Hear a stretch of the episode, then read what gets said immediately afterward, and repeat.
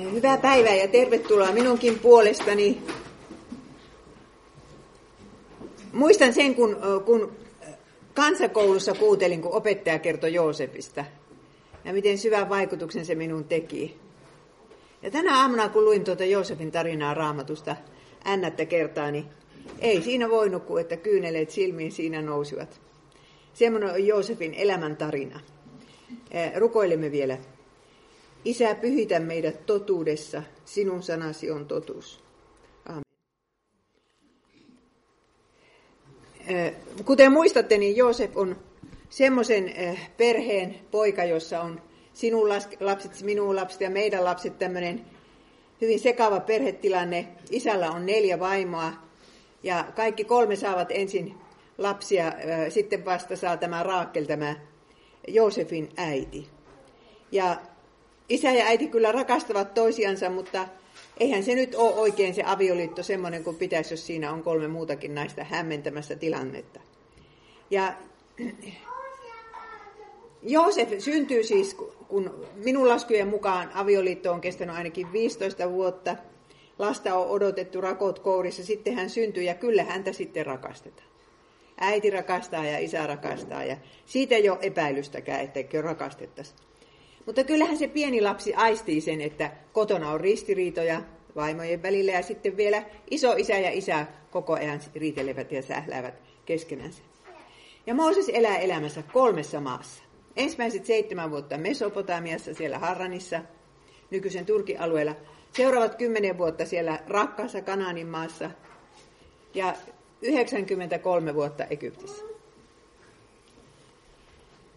No niin, Joosefin elämässä tulee hirveän monta kamalaa tragediaa, mutta se ensimmäinen suuri tragedia on tämä. Oli lähetty sieltä Mesopotamiasta ja päästy Kanaanin maahan asti ja, ja äiti alkaa synnyttää toista lasta ja kuolee siihen synnytykseen. Raakel kuoli ja hänet haudattiin Efratan eli Betlehemin tien varteen. Jaakob pystytti patsaan hänen haudalleen, ja tämä Raakelin hautapatsas on olemassa vielä tänäkin päivänä 1 Mooses 35. Siis äh, liekkö se pikku Joosef edes tajunnut, että äiti ottaa lasta? Ja sitä se ei ainakaan tajunnut, että mihinkä se nyt kuoli. Varmaan äiti kutsutti sen pikku seitsemänvuotiaan siihen kuolivuotensa ääreen ja siunasi häntä. Itku silmässä piti äiti jättää laps Herran huomaan. Ja yhtäkkiä ei olekaan sitä äitiä, jonka vieressä luultavasti Joosef on aina nukkunut. Siellä on sen sijaan on parkuva pikkuveli, jota joku orjatal siellä hoitaa. Ja äiti ja isä on suunniltaan surusta. Jaakob oli suunniltaan surusta. Hän pystytti sen patsaa, että ei tämä suuri rakkaus unohtuisi. Mutta minkä verran surevalla isällä on aikaa pikkupojalle? Kyllä siinä piti varmaan Joosefin monta kertaa isän hihasta vetästä, että, että minäkin olen olemassa. Ja sitten siihen tulee vielä päälle se, että, että on riitaa niiden isoveljen kanssa. Äidit sotkee nämä systeemit, niin että veljekset riitelevät keskenänsä. Ja Jaakob tekee kamalan virheen, kun hän hemottelee yhtä poikaa enemmän kuin toista. Ja luulisi, että Jaakob olisi oppinut, koska hän itse kärsi siitä tilanteesta, että isä rakasti hänen kaksi veljensä enemmän ja äiti rakasti häntä. Siis eikö luulisi, että olisi ymmärtänyt, että hän osaa olla tasapuolinen pojillensa, mutta eipäs vaan osaa. Ja kun yhtä hemmotellaan, niin toiset rupeaa sitä, sitä hemmoteltua just inhoamaan ja kiusaamaan, menettää niin kuin veljestensä rakkauden. Sen takia vanhempien hemmottelu on niin paha asia. No, Joosef kanteli sitten velistänsä, isällensä. Tämä on muuten, taitaa olla ainoa negatiivinen asia, mitä Joosefista koko raamatussa sanotaan. Mutta veljet vihasivat häntä. Ja kun isä vielä ostaa tuommoisen hienon värikkään puvun, ja tilannehan on se, että siihen aikaan, kun väriaineita ei vielä tehtaassa valmistettu, niin värit oli kalliita. Ja kun ostetaan puku, jossa on vielä monta väriä, niin, niin se on kamalan kallis. Ja sanotaan hihallisen ihokkaan, että se ei ollut vain pelkkä, että niin tämmöinen viitta, kun siinä oli hihatkin. Oikein hieno puku. Ja aina kun veljet sen näkivät, niin niillä sisu nousi, että tuollaisen isä tuota hemmottelee. Ja semmoinen tunne, että ei isä minua rakasta. Minä en riitä tuolle isälle. Mulla on väärä äiti. Ja minkäs poika mahtaa sille. Ja sitten kaiken lisäksi Joosef vielä näkee lapsena kaksi unta. Ei hän itse niitä tulkitse yhtään. Ei hän rupea sanomaan, että näiden unien perusteella minusta sitten tulee teidän kuninkaan. Kun hän vaan kertoo ne unet. Ja toinen uni on semmoinen, että jo, veljesten lyhteet kumartavat Joosefin lyhdettä. Ja toinen on sitten semmoinen, että 12 tähteä ja kuu ja aurinkokin kumartavat Joosefia. Siinä on sitten isä ja äitikin jo mukana. Ja veljet sanoivat hänelle, luku 37 ja jäi 5. Veljet sanoivat hänelle, sinustako tulisi meidän kuninkaamme, sinäkö mukaan hallitsisit meitä. Ja näiden unien ja puheiden takia he vihasivat häntä yhä enemmän. Ystävät, tässä puhutaan Jeesuksen perheestä ja suvusta. Eikö luulisi, että, että siellä ei olisi tätä vihaa-sanaa ainakaan? Perheenjäsenet vihaavat toisiansa. Jos te olette eläneet perheessä, missä vihataan toisiaan, niin te, te tiedätte, että siellä ei ole hyvä olla. Mutta minä itse luulen, että Jumala antoi sen Joosefin nähdä nämä unet, että se myöhemmin sitten kauhean vaikeassa tilanteessa muistaisi, että niin, minähän näin ne unet. Jospa ne tarkoittavat jotakin. Monta kertaa Jumala on jonkunlaista rohkaisua ja vaikka sun mitä meille unessa. Toiset näkee enemmän unia kuin toiset, mutta, mutta kyllä Jumala voi unessakin puhua. No sitten kun Joosef on 17-vuotias, tapahtuu se kohtalokas päivä, että veljet on jossain kaukana paimenessa ja niille pitää lähteä viemään evästä. Ja Israel, eli siis Jaakob, sanoo Joosefille, luku 37 ja 13. Veljesi ovat karjan kanssa Sikemissä, sinun pitäisi mennä sinne heidän luokseen. Joosef vastasi, hyvä on isä. Ja Jaakob sanoi hänelle, mene katsomaan, miten veljesi ja karja voivat ja tule sitten kertomaan minulle. No, en tiedä minkä takia Joosef ei ollut paimenessa. Kyllä ne Mongoliassa ovat paimenessa joku alle 10-vuotiaana ja tämä poika on jo 17-vuotias. Mutta kun minä katsoin kartasta, niin huomasin, että miten hirveän matkan se kulki. Jotenkin kun minä olen lukenut raamattua, niin minä luulin, että se Sikem on ihan nurkan takana, mutta se meni ensin, ensin tuosta Hebronista Sikemiin ja sitten, sitten sieltä vielä Dootaniin. Sinne on yli 100 kilometriä että poika lähetetään erämaatietä yli 100 kilometriä viemään evästä. Minusta tämän pitkä matka, mutta kun minä Mongoliassa tämän mongoleille kerroin, niin ne ei pitänyt sitä kyllä yhtään pitkänä matkana. Kyllä nyt 17-vuotiaan pitää tuommoisesta matkasta selvitä. Mutta aika, aika reipas se oli se Joosef, kun se ei löytänyt niitä sikemistä, niin se löytää kuitenkin jo, jonkun, joka tietää, missä ne ovat. Minä kuulin, että ne menee tuonne Dotaniin. Ja ja sitten Joosef, Joosef itse on hirveän iloinen, että hän näkee ne veljet. Ihan viattoma iloinen. Nyt minä vien niille evästä ja kohta ne on iloissaan, kun ne saa kotoa leipää. Mutta niinhän siellä ei käykään. Ne veljet näkee pitkän matkan päästä sen Joosefin puvun ja tunnistavat sen siitä. Ja sitten sanovat näin.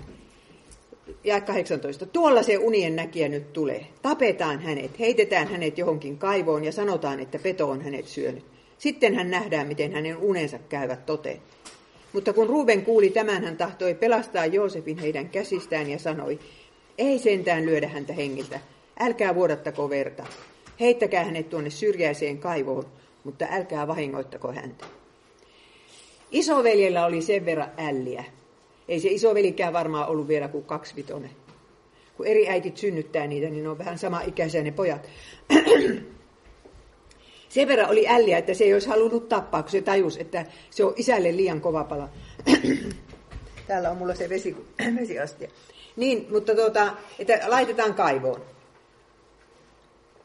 Ja siellä oli tyhjä kaivo ja se, ne ottaa sen puvun siltä pois ja puottaa sen sinne kaivoon ja, ja siellä se poika istuu kaivon pohjalla. Eikä varmaan vielä tajua, miten vaarallinen tilanne se on huutaa sieltä veljilleensä ja ehkä ajattelee mielessään, että minä kerron tämä isälle ja kyllä, kyllä nämä vielä saa selkäänsä nämä minun veljet. En tiedä kuinka kauan se siellä poika istuu siellä kaivon pohjalla, mutta veljet syövät eväitänsä ja sitten ilmestyy taivaan rantaan se karavaan. Ja tässä vaiheessa sitten mietitään, että millä tavalla Joosef oli Jeesuksen ennakkokuva. Kun koko vanha testamentti on täynnä semmoisia ennakkokuvia, joissa kerrotaan, minkälainen Messias vielä syntyy Israelista. Ja ensimmäinen hän on tämä isän suuri rakkaus. Isä rakasti Joosefia, taivaan isä rakasti Jeesusta. Joosefilla oli erikoinen puku, Jeesuksella oli tämä vanhurskauden vaate. Veljet hylkäsivät Joosefin ja Jeesuksesta sanotaan, että hän tuli omiensa tykö, mutta hänen omansa eivät ottaneet häntä vastaan. Ensin hän, omat Marian pojatkin, äh, tota, ei ne uskoneet isoveljensä. Mutta juutalaiset ei usko vielä tänä päivänäkään, muuta kuin jotkut vaan. Ja sitten Joosefin tapauksessa Juuda ehdotti, että myydään tuo Joosef. Ja Jeesuksen tapauksessa se oli Juudas, joka hänet möi. Riisutaan se puku. Jeesukselta riisutaan kaikki vaatteet siellä ristin juurella. Sitten myydään orjaksi ja Jeesuksesta sanotaan, että hän otti orjan muodon. Näin paljon yhtymäkohtia. Ja vielä myöhemmin tulee lisääkin. No siellä on midianilaisten äh, karavaani ilmestyy ja, ja isoveli ei ole paikalla ja nämä nuoremmat todellakin myyvät. Juuda ehdottaa, että myydään hänet. Ja he saavat äh, Joosefista 20 hopearahaa, kun Jeesuksesta saahan 30, mutta kun Joosef on vasta niin nuori. Ja arvatkaa, kuinka paljon Joosef huutaa, kun se tajuaa, että hänet, nyt hänet lähetetään Egyptiin, hän ei ikinä pääse sieltä pois. Ja tämä sitaatti tässä on 20 vuoden päästä. 20 vuoden päästä veljet sanoivat, että me näimme hänen sielunsa tuskan, kun hän anoi meiltä armoa, emmekä kuulleet häntä. Ja tätä näkyä ne veljet eivät unoha. Että siinä 17-vuotias, joka ei hevillä itke, se itkee ja parkuu, että älkää tehkö tätä minulle. Mitä pahaa minä olen teille tehnyt. Ja kylmästi vaan Joosef myydään ja pistetään narulla viimeisen kamelin perään kävelemään sitä erämaan tietä. Ja kyllähän se varmaan on niin hirveä sokki, että, että Joosef ei varmaan ekapäivänä eikä tokanakaan tajua edes, mitä hänelle tapahtuu. Kävelee vaan niin kuin, niin kuin täysin sokissa siellä auringon alla. Tässä on 300 kilometriä käveltävänä, että en tiedä päästikö ne sen pojan aasin selkään tai kamelin selkään välillä vai pitikö se koko matka kävellä. Eh, mutta, mutta siis Joosefin päässä sitten, kun se vähän tointuu siitä, niin pyörii tämä ajatus, että, että siis varmaan vihaveljiä kohta. Tiedättekö, minä en usko, että tässä maailmassa on ketään muuta kuin Jeesus, joka on selvinnyt siitä, että hänet hylätään, jätetään, myydään, ruoskitaan, lyödään ristille. Hän on selvinnyt siitä vihaamatta. Mutta kaikki me muut, meille kun tehdään tämmöinen temppu, niin tulos on viha. Ja, ja koston himo. Voi jos minä pääsisin vielä kostamaan tämän. Ja, ja tuota, siis lohduton tilanne sen takia, että kyllähän nyt Joosef tietää, mikä orja on. Orja on semmoinen, joka ei koskaan enää saa mennä minne itse halua. Sitä kohdellaan niin kuin, niin kuin Aasia. Sen saa tappaakin, ei tule mitään seurauksia. Saa tietää vaikka kuinka paljon työtä. Sitten voi myydä mihin tahansa ja sitten jos se naitetaan jollekin orjatytölle, niin voidaan myydä eri paikkoihin. Tämmöistä on orjaelämä. Minä luulen, että Joosef olisi romahtanut kerta kaikkiaan. Tämä on ihan minun oma raamatun tulkinta, tätä ei lue raamatussa. Mutta kun minä olen ihan varma siitä, että se isä Jaakob, vaikka se nyt ei ollut hirveän hyvä lastenkasvattaja muuten, niin kyllä se varmaan ne raamatun kertomukset kertoi niille pojillensa. Ja kaikki, mitä hänelle oli tapahtunut miten Jumala oli häntä johdattanut. Ja se oli tuon perheen vahvuus. Että siellä oli, siellä oli Jumalan sana. Vaikka siellä vihattiin ja, ja, ja tuota, sa, käytettiin sanaa, että minä tapan sen, niin kuitenkin siellä oli se Jumalan sana. Ja kun Jaakob oli itse ollut oma veljeensä ja omia syntejänsä äh, menossa pakoon sinne Harraniin, niin hän nukkui ensimmäistä yötä siellä taivasalle ja näki unta, että tikkaat taivaasta ja tulee, ei kun portaat taivaasta. Ja, ja tuota, Herra sanoo tälle pakolaiselle näin. Kuvitelkaa nyt, jos Joosef muisti, minä luulen, että se muisti tämän sillä matkalla. Että isällehän se Herra sanoi näin, kun se oli menossa ulkomaille. Minä olen sinun kanssasi ja varjelen sinua, minne ikinä menetkin. Ja tuon sinut takaisin tähän maahan. Minä en hylkää sinua, vaan täytän sen, minkä nyt olen sinulle luvannut. Ja se on ihan eri asia. Mennä orjuuteen tietäen, että ei mene yksin, vaan Herra menee siinä mukana ja varjelee häntä. Että, että eihän hän oikeasti olekaan ihmisten armoilla. Ja tämä on Joosefin tarinassa se, se hirveän tärkeä pointti, että kun sanotaan, että Herra oli Joosefin kanssa, mitenkä hän oli? Eihän Herra ole meidän kanssa muuten kuin armon välineissä. Ja sen aikaiset armonvälineet olivat uhrit, mitä, mitä ei Joosef enää, ei päässyt enää Jumalan palvelukseen, mutta sana sillä oli, minkä isä oli sille kertonut ja mikä sen sydämeen oli istutettu. Ja nyt hän kävelee niin kuin sen, sen kamelin perässä ja toistelee tätä sanaa sitäkin, että minä tuon sinut takaisin tähän maahan. No niin, sitten veljet valehtelevat isälle, että he mukaan löysivät Joosefin sen hienon puvun vere, vereen sotke, siis sotkeutuneena erämaasta. Ja 20 vuotta Jaakob uskoo, että, että leijonat söi sen pojan. Ja kyllä on isällä tuska. Aattelee, miten vaikea kuolema se oli. Ja, ja että, että hän laittoi sen sinne erämaahan, ei olisi pitänyt laittaa. Kyllä näille veljille varmaan tulee aika kurja olo, kun ne näkee, miten isä rupeaa itkemään. Siinä sanotaan, että Jaakob ei lohdutuksesta huolinut. Se vaan itkeä sanoi, että murehtien minä menen poikani luokse. Siis haluaa vaan kuolla. Ja pojat älyä, että he, he isälle, jota he kuitenkin rakastavat ja kunnioittavat, ovat järjestäneet tämmöisen vanhuuden. Ne on ne synnin seuraukset. Silloin kun on kostohimo päällä ja se kosto tuntuu suloselta, mutta ei se tunnu kauan. Se olisi niin paljon parempi kuin tehtäisiin niin kuin Raamattu sanoo, että, että kosto on Herran, kostakoot hän. No niin, sitten Joosef saapuu Egyptiin ja jos se näkee ne pyramidit, jos se on sinne päin menossa, missä on pyramidit, niin uskokaa tämä elkää. Ne olivat silloin 700 vuotta vanhoja. Minä olen kerran itse kiivennyt sinne Keopsin pyramidiin. Ja se oli vielä semmoinen aika, että turisteja oli tapettu Egyptissä ja ei siellä ollut ketään muita turisteja kuin minä varmaan koko Kairossa. Joten yksi turistipussi vei minut sinne, sinne pyramidien juurelle ja minä kiipesin sinne Keopsiin ihan yksinä. Opas sanoi, että minä en jaksa sinne kiivetä, menen vaan yksinä. Ja jännähän se oli, kauhean kapeita portaita ja ei siellä ole mitään muuta kuin yksi huone siellä sisällä. No, mutta on se aikamoista ajatella, että ne oli 700 vuotta vanhoja, kun Joosef sinne meni. No sitä nyt ei tarkkaan tiedä, mikä aika se oli, oliko se 1800-luku vai 1700-luku ennen Kristusta, mutta joskus silloin se oli.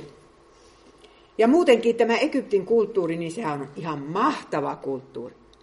Egypti ei ole mikään pikkukylä.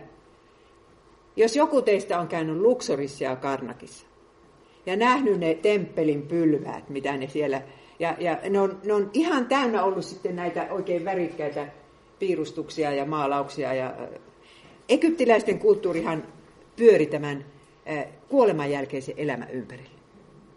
Kaikki siellä tehtiin sitä silmällä pitäen, että hieno muistomerkki, olipa se sitten Faarauhauta tai hautakammio tai sitten pyramidi tai obeliski tai mikä se nyt onkin. No tämmöiseen paikkaan se Joosef nyt joutuu paimentolaisen poika, joka ei ole ikinä iso rakennusta nähnytkään.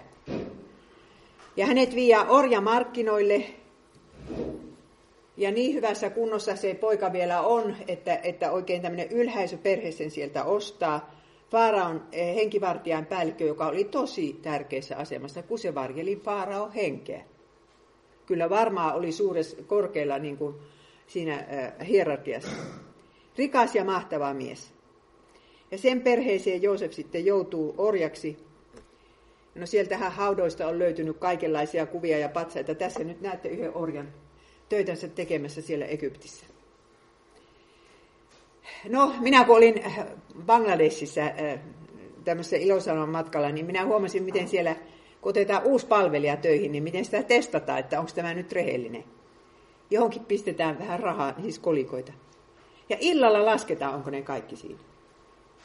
Ja siitä nähdään heti, onko tämä uusi palvelija rehellinen vai eikö se ole. Ja varmaan Joosefia tällä testattiin ja pistettiin se ensin kaikista huonoimpiin töihin. Eihän se osannut kieltäkään. Annetaan luuta käteen ja käsketään, että siivoo no huusit. Ja katsotaan, tuleeko puhasta. Kun huomataan, että se poika tekee kunnolla työssä, niin sitten annetaan vähän enemmän vastuuta. Ja ajatelkaa tätä poikaa, joka on menettänyt sen rakkaa isänsä, tulevaisuutensa, kaikkensa, että se on, niin kuin, ei lyö elämää läskiksi, kun se tekee ne hommat kunnolla. Mitä häntä käsketään tekemään, niin sen hän tekee. Ei osaa kieltä, ei tiedä kulttuurista mitään, mutta vähitellen oppii, viisas poika kuin on. Ja varmasti joka, joka yö varmaan kasteli sen leposiansa kyyneleillä, eli jollain kaislama se nukkui ja siellä se itki yöllä ja kaipas isänsä. Ja, ja sitten se aina muisti sen lupauksen, että Herra on minun kanssani ja hän vie minut vielä siihen oikeaan isänmaahan. Ja tämä on todella kummallinen menestystarina. Vanhassa käännöksessä sanotaan monta kertaa tämä menestyä verbi, se on otettu pois uudesta, mutta luku 39.2. Herra oli Joosefin kanssa ja siksi hänellä oli aina onni mukanaan. Hän asui egyptiläisen isänsä, isäntänsä talossa ja isäntä huomasi, että Herra oli Joosefin kanssa ja antoi Joosefin onnistua menestyä kaikissa toimissaan. Tämä poika, joka on ensin vain 17, niin se alkaa saada yhtä yhä enemmän vastuuta. Ja sitten siinä käy, että se, se ajaa niin kuin kaikkien muiden orjien ohi. Siitä tulee se, se orjien hierarkian huippu. Se, se on siis mies, joka on vastuussa koko talosta ja tiluksista.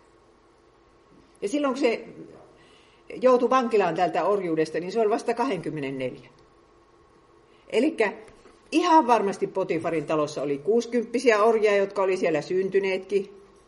Oli 50 ja 40. Joosef ajaa kaikkien niihin ohi. Ja se nuori poika siellä, se sitten sanoo, mitä täällä istutetaan tänä vuonna ja, ja miten rakennuksia korjataan ja, ja, ja kuka orja mitäkin työtä minäkin päivänä tekee. Ja kaikki menestyy niin hyvin, pellot kasvaa ja, ja mikä ei hajo eikä säry ja orjat on sovinnossa ja tekevät työnsä. Niin tässä sanotaan jakeessa 5. Sen tähden Potifar jätti Joosefin hoitoon koko omaisuutensa, eikä itse huolinut mistään muusta kuin mitä hän söi. Oli helppo elämä. Mutta vielä kerran, että Herra oli, oli Joosefin kanssa sanassaan, ja samalla tavalla hän on meidänkin kanssamme. Ja jos joku teistä nyt elää semmoista aikaa, josta voisi melkein sanoa, että se on niin kuin orjuutta, niin jollain lailla orjuutta, niin sitten pitää vaan muistaa se, että Jeesus, Jeesus on sanonut, minä olen teidän kanssanne joka päivä, maailman loppuun asti, tänäänkin.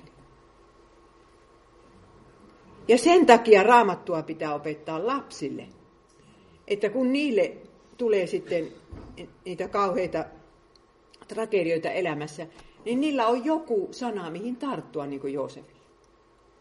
Se on se paras aarre, mikä lapselle voi antaa.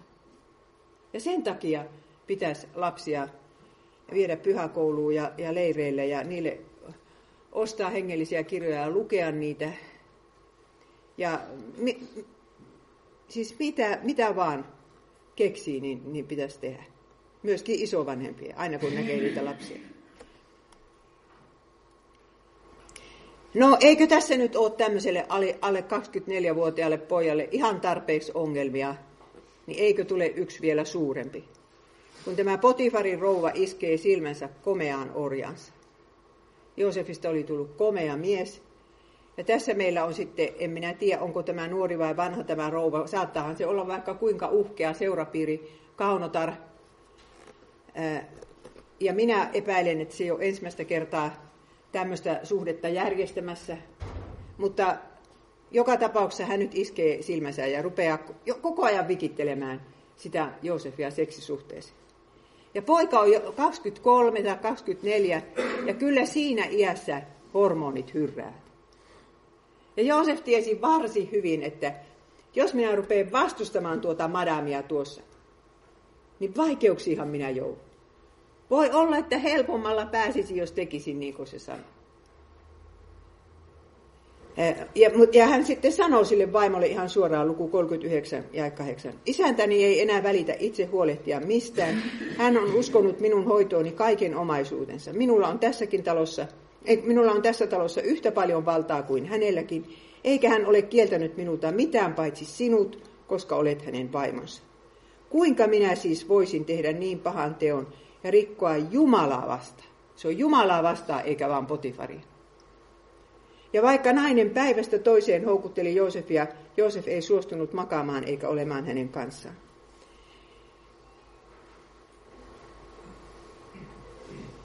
Niin äh, Joosef siis jotenkin varmaan isänsä opetuksesta tiesi sen, että mikä on se raamatun parisuhdelaki. Kun se on siellä ensimmäisen Mooseksen kirjan toisessa luvussa, missä Herra vihkii Aatamia ja. Ja sanoo, että mies, se on yksikkö, mies luopukoon isästänsä ja äidistänsä ja liittykö vaimonsa, se on taas yksikkö, niin heistä tulee yksi liha. Tämä on se ainoa raami, missä seksuaalielämää toteutetaan raamatun parisuhden lain mukaan. Ja Joosef tiesi sen, se olisi hänelle opetettu. Ja sen takia hän tajuaa, että ei se ole pelkästään isäntää vastaan inhottava temppu, kun se on synti Jumalaa vastaan. Mutta kun tuo nainen niin kuin kiusasi sitä joka päivä, vaani sitä oikein. Joosef aina aamulla mietti, mitenköhän minä tänään taas selviä. Ja sitten tulee semmoinen tilanne, että, että tota, ne on kahdestaan siellä talon sisällä. Ei satu olemaan ketään muita paikalla. Ja silloin se rouva tarttuu Joosefin viittaa eikä päästä irti. Ja nyt Joosef tekee sen, mitä Paavali eh, myöhemmin neuvoo Timoteukselle, pakeiden nuoruuden himoja. Hän lähtee pakoon, siis alusvaatteisilla. Ja toivoo hartaasti, ettei kukaan näkisi, kun hän tässä piha yli kulkee alusvaatteisilla. Ja Joosef tiesi sen, että vaikka, vaikka t- ihmiset ei koskaan pääse tätä selville, niin Jumala näkee sen. Ja ajatelkaa, jos meidän nuoremme tietäisivät sen, mitä sieltä, sieltä internetistä surffaillaan, kun se on pullollaan pornoa ja kaikkea tätä, niin Jumala näkee. Jumala tietää. Ja me olemme vastuussa Jumalalle siitä, mitä me katselemme, koska se, eh, se sitten kasvattaa niitä meidän, meidän ajatuksia ja himoja ja haluja.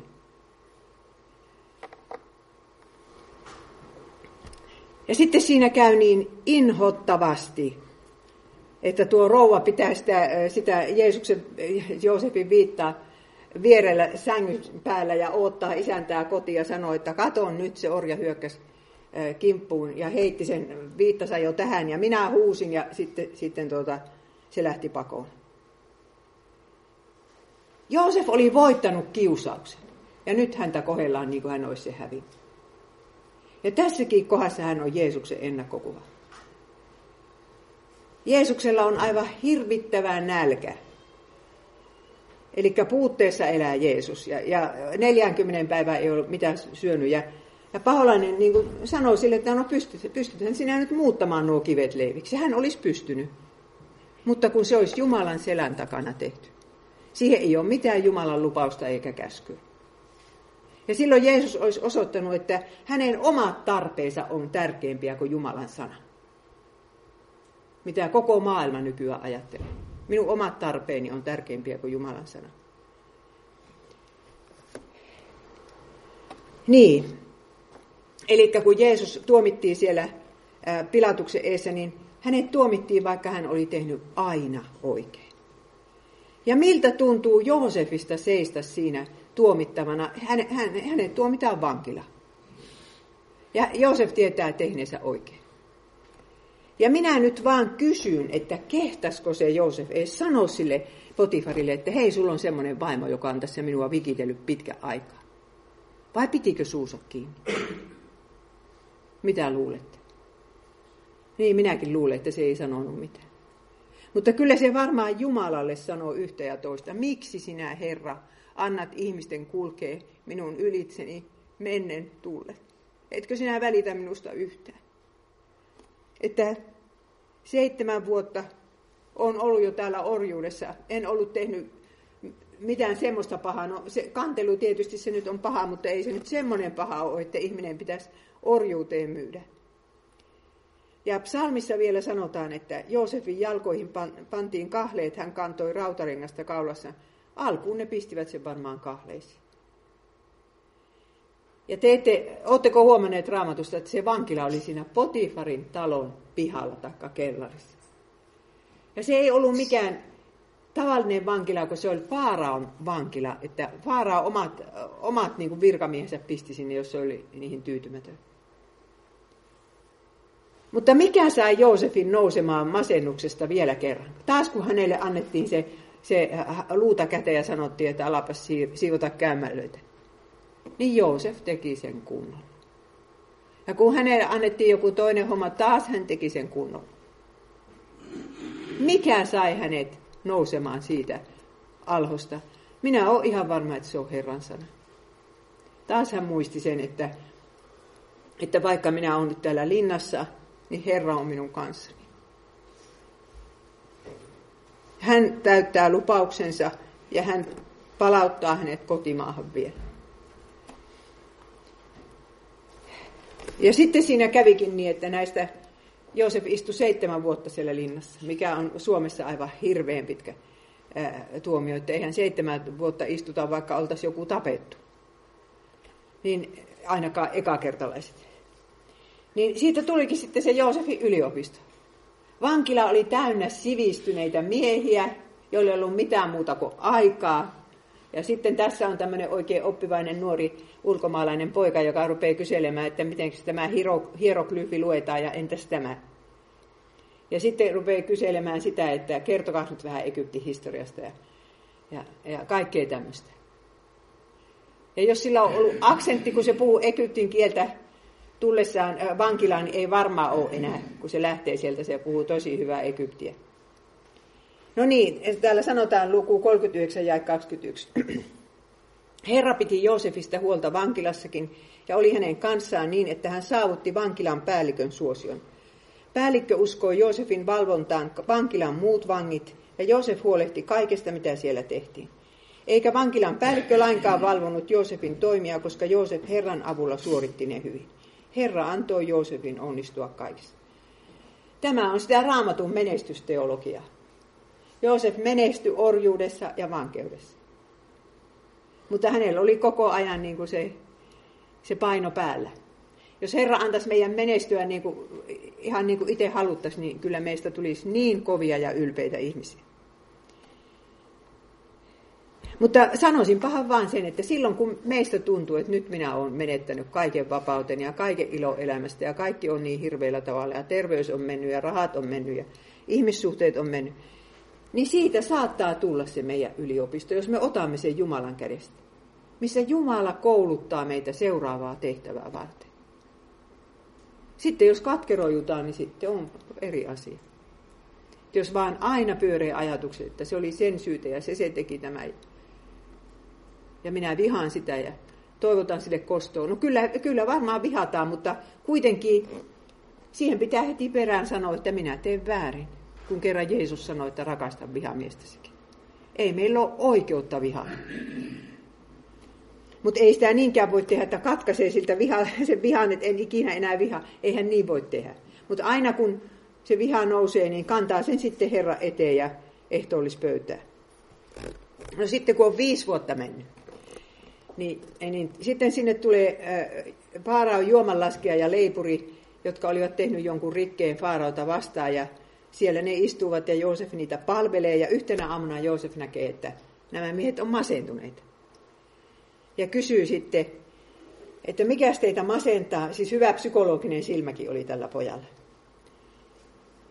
Ja muuten kyllähän se oppi siellä, äh, siellä vankilassa myöskin administraatiota ja kaikkea, mitä se tartti, kun siitä tuli tuli Egyptin pääministeri. Kaikki oppi oli sille tarpeen. No niin, Joosef sanoo, unien selitykset tulevat Jumalalta. Mo, mo, molemmat sanoo nähneensä unen. Ja se, Joosef sanoo, että kertokaa nyt se uni minulle. Ja sitten toinen kertoo semmoisen unen, tämä juomanlaskija, josta eh, Joosef sen heti tulkitsee ja sanoo näin, että kolmen päivän kuluttua Faarao ylentää sinut ja palauttaa sinut entiseen asemasi. Ja yhtäkkiä jo- Joosef tajuaa, että tuo mies tuosta pääsee kohta vapaaksi. Ja silloin hän sanoo niin, että, että etkö nyt pyytäisi, että tätä minun asiaa tutkittaisiin. Että sitten hän sanoo näin, että minut on ryöstetty tänne hebrealaisten maasta, enkä ole täälläkään tehnyt mitään pahaa. Silti minut on heitetty tähän vankityrmään. Ajatelkaa, se ei sano niin, että mulla on niin inhottavat veljet, että ne möi minut orjeksi. Tuossa naapurissa asuu niin inhottava akka, joka toimitti minut tänne vankilaan. Se vaan selittää, että, että vääryys on kohdannut. Ja eikö tätä asiaa voisi tutkia?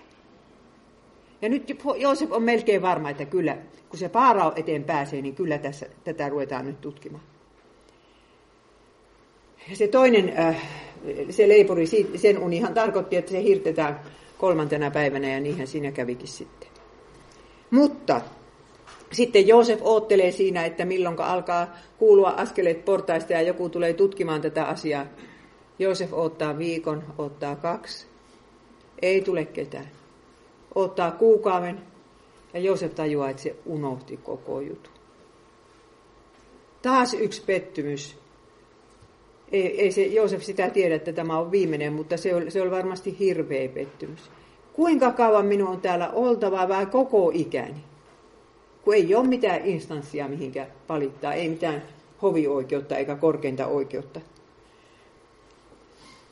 Ja kyllä se Herra kovalla kädellä tätä nuorta poikaa kouluttaa. Mutta kaikki on tarpeen. Hovissa piti olla joku, joka tietää, että, että Joosef osaa selittää unia. Ja nyt siellä oli semmoinen. Ja sitten kun hän on 30-vuotias, niin sitten tapahtuu, että Faarao yhtenä yönä näkee kaksi unta, jotka ihan niin kuin kauhistuttaa sitä. Ja tehän muistatte ne unet, että seitsemän laihaa lehmää syö seitsemän lihavaa lehmää, eivätkä yhtään liho siitä. Ja seitsemän laihaa tähkäpäätä syö seitsemän tämmöistä oikein hienoa tähkäpäätä ja pysyvät yhtä surkeen näköisinä. Ja kutsutaan kaikki Egyptin viisaat ja niitä on paljon. Kaiken maailman unien selittäjiä ja tietäjiä ja näitä ja kukaan ei osaa selittää sitä unta. Eikä kukaan uskalla ruveta valehtelemaan, että ehkäpä se tarkoittaa sitä ja tätä. Ja siellä on jo ihan kaos tunnelmat menossa, niin yhtäkkiä sitten se muistaakin se juomanlaskija, että siellä vankilassahan on se poika, joka osaa selittää unia. Ja Joosefia mennään hakemaan ja varmaankin sitä jonkunlaisessa kylvyssä käytetään kiireellä ja puhtaat vaatteet päälle ja sinne Faarao eteen. Ja, ja Faarao sitten kysyy, että osaatko sinä selittää unia? Ja Joosef sanoi, että en minä, mutta Jumala antaa Faaraolle suotuisan vastauksen. Ja Joosef ei todella vaikuta miltään laitostuneelta linnakundilta. Se kun seisoo siinä selkä suorana Faarao eessä ja, ja selittää ne unet. Tämä tarkoittaa sitä, että ensin tulee hirveän viljavia vuosia seitsemän, ja sen tulee semmoisia nälkävuosia, että täällä ei ole nähty. Ja, ja se, että uni oli kaksi kertaa, se tarkoittaa, että Jumala ei peruta tätä. Joosef puhuu koko ajan, että Jumala on päättänyt ja Jumala on. Ja minulle tuli tänä aamuna mieleen, että olisipa jännä tietää, minkälainen Jumalasana siellä Egyptin kielessä on. Että siellä on varmaan joku semmoinen yleisnimi Jumala. Koska Joosef ei koskaan käyttänyt jonkun erikseen jonkun Egyptin Jumalan nimeä. Siellähän on nämä Isis ja Osiris ja Raa-Jumala ja, ja kaikkia näitä. Hän käytti sellaista yleisnimeä Jumala. Ja sitten Joosef ei tiennyt tai ei välittänyt, että ei hän Faaraolle saa puhua, jos ei kysytä niin hän on selittänyt ne unet, niin se rupeaa neuvomaan selkäsuorana, että Faaraon tulisi valita viisas ja taitava mies Egyptin käskynhaltijaksi. Ja, siis hänen pitää koota noina tulevina hyvinä vuosina vilja, talteen kaikkea syötävää ja varastoida Faaraon valvonnassa viljaa varmaan talteen kaupunkeihin. Silloin maa ei joudu nälänhätään, nälänhädän vuoksi perikatoon. neuvoo siinä Faaraota.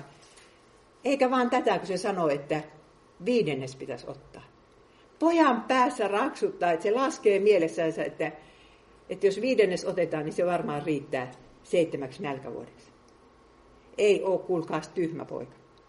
Ja neuvoo vielä, miten sitä varastoja ja kaikkea tämmöistä. Ja Faarao ja kaikki sen palvelijat on hämmästyksestä mykkin. Ja Faarao sanoi heti, että voisimmeko löytää toista hänen veroistaan miestä. Hänessä asuu Jumalan henki. Joosefille hän sanoi, koska Jumala on kaiken tämän sinulle ilmoittanut, ei voi olla toista niin viisasta ja taitavaa miestä kuin sinä. Sinä saat hallita minun valtakuntaani ja koko kansani on totteleva sinun sanasi. Vain valtaistuimeni tekee minut sinua korkeammaksi. Että se oli ollut toisiksi tärkeimmällä paikalla jo Potifarin talossa ja toisiksi tärkeimmällä paikalla vankilassa ja nyt se on toisiksi tärkeimmällä paikalla semmoisessa mahtavassa valtakunnassa kuin Egypti. Varmasti maailman ensimmäinen supervalta. No tosin siellä kyllä Assyriat ja Babyloniatkin vähitellen siellä nousivat, mutta tähän aikaan varmasti Egypti oli ykkönen. Ja sitten yhdessä päivässä tulee siitä vankilakundista pääministeri. Hän saa sormensa Faaraon sinettisormuksen sillä, kun isketään kirjeeseen sinetin merkki, niin, niin silloin tapahtuu just niin kuin Joosef sanoo. Hän saa uuden nimen, Paanea, miten se nyt meni, olisi pitänyt kirjoittaa. No, joka tapauksessa kaksiosainen egyptiläinen nimi se oli. Ja sitten hän saa ma- maan parhaat ajopelit, mikä on aina miehille, miehille jotakin merkinnyt. Minkälaisella mersulla ajetaan. Ei kun toisiksi parhaat, ei ne ole parhaat kuin toisiksi parhaat. Hien, hienot hevospelit ja siihen aikaan hevosethan oli vasta aika harvinaisia. Että niitä oli siellä Aasia-aroilla, mutta nyt vasta egyptiläiset oli oppinut niitä käyttämään ja, ja Israelissa niitä ei ollut vielä ollenkaan. Ja ajatelkaa nyt, jos Joosef olisi päässyt tuohon asemaan sillä lailla, että Faaraon rekrytoija olisi kierrellyt siellä, siellä Hebronissa päin ja mennyt, mennyt Jaakobin telttaan ja sanonut, että tuossahan sulla näkyy olevan oikein pätevän näköinen poika. Haluaisiko se lähteä Egyptin hoviin, että siellä on fiksuille miehille kyllä ylenemismahdollisuuksia. Jos Joosef olisi sillä lailla päässyt hemmotellusta pojasta suoraan Egyptin pääministeriksi, niin mitenköhän olisi käynyt? Se olisi halennut ylpeyteensä. Mutta nyt se oli käynyt niin kovan koulun ja itkenyt her- ja huutanut Herraa avuksi. Ja tajunnut sen, että, että maailmassa on yksi ainoa tärkeä asia, ja se on Jumalan sana. Mutta No, no niin, sitten hän vielä sai sen vaimonkin, mutta siitä minä puhun myöhemmin. Mutta äh, Oonin papin, eli Heliopoliksen papin, Raanimisen Jumalan, auringon Jumalan papin tyttären Aasenati.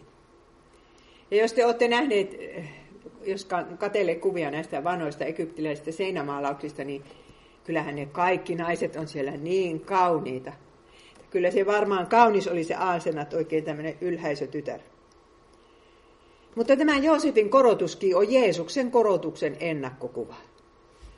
Joosef pääsee yhdessä päivässä vankilakunnista pääministeriksi, mutta Jeesus pääsee ristiltä. Siihen menee kyllä 40 päivää, mutta sinne taivaan valtaistumille isän oikealle puolelle. Siis maailman halvimmasta paikasta, siis maailman kaikkein korkeimpaan paikkaan. Että tämä, tämä Joosefin korotus on ennakoi sitä Jeesuksen korotusta. Joosef on tällöin 30-vuotias ja hänen edessään huudettiin, että Abrak polvillenne, kun hän ajoi niillä vaunuillansa. Ja, ja tuota, ää, niin. Sitten tulee, tämä luento nyt jo kohta päättyykin, mutta seuraavalla tunnilla minä puhun siitä, että Joosefin elämään tulee nämä menestyneen miehen kiusaukset. Äsken hänen elämässään oli ne sorretun miehen kiusaukset, mutta nyt on sitten menestyneen miehen kiusaukset. Yritänkö minä pysyä vallan kahvassa keinolla millä hyvänsä? Minkälaisen kompromissin minä teen, ettei minua potkasta tästä pääministerin pallilta pois? Se on ehdottomasti eessä miehillä, jotka on menestyneet ja naisillakin. Ja tilanne oli se, että egyptiläiset inhosivat paimentolaisia. Raamatussa sanotaan, ettei ne syönyt samassa pöydässä, mutta myöskin ihan tavallinen historiatiede todistaa, että kun egyptiläiset oli niin taitavia maanviljelijöitä, niin ne inhos sitä lampaiden hajua. Ja, ja ei siellä Egyptissä, niin kuin, ne asuu erämaassa ja niitä kututtiinkin aavikon tallaajiksi. Ja nyt sitten kysytään tässä, että kieltääkö Joosef oman taustansa vai myöntääkö sen, että minä olen oikeasti paimentolainen. Ja minä uskon niihin paimentolaisten Jumalaan. Se olisi mennyt se Jumala saman tien, jos hän olisi ruvennut kieltämään sen taustansa. Opettaisiko äh, Joosef omalle perheelleen raamattua, pitäisikö hän kotihartaamme vai antaisiko hän vaan niiden, äh, kun hän on, äh, vaimokin on sieltä epäjumalan perheestä, niin opettakoot vaimopojille mitä tahansa. Minä pesen käteni. Tämmöiset kiusaukset ottaa tätä Joosefia nyt. Ja nyt kun ollaan päästy tämän ensimmäisen luennon loppuun, niin kysytään, että oletko sinä elänyt niin kuin Joosef? Joosef. Katkeroitumatta, itkien Jumala eessä niitä suruja, etkä, etkä niin kuin kaatain, niin, syyttäen niistä toisia. Oletko sinä yrittänyt joka tilanteessa tehdä parhaas, vaikka on annettu potkut ja ylen alennettu työpaikalla ja, ja perheessä ja pistetty nokkimisjärjestyksessä siksi kaikista pahnan pohjimmaisimmaksi? Miten sinä sen kestit? Ja kun me kaikki tiedämme, että eihän me olla eletty niin kuin tuo Joosef, ei lähes tulkoonkaan, niin sitten tulee seuraava ilosanoma, että Jeesus kuoli oikeaan aikaan syntisten edestä. Jeesus on syntisten vapahtaja. Ja ne asiat, jotka nyt omaa tuntoa niin kuin painavat, niin, niin saamme uskoa, että hän on ne sovittanut ja antaa ne meille anteeksi. Hiljennymme rukoukseen. Niin myönnämme Herra sinun edessäsi, että emme me ole eläneet niin kuin tuo Joosef. Mutta siitä huolimatta pyydämme sinun siunaustasi elämäämme ja pyydämme, että saisimme olla toisillekin siunauksena niin kuin tuo Joosef oli. Jeesuksen nimessä. Aamen.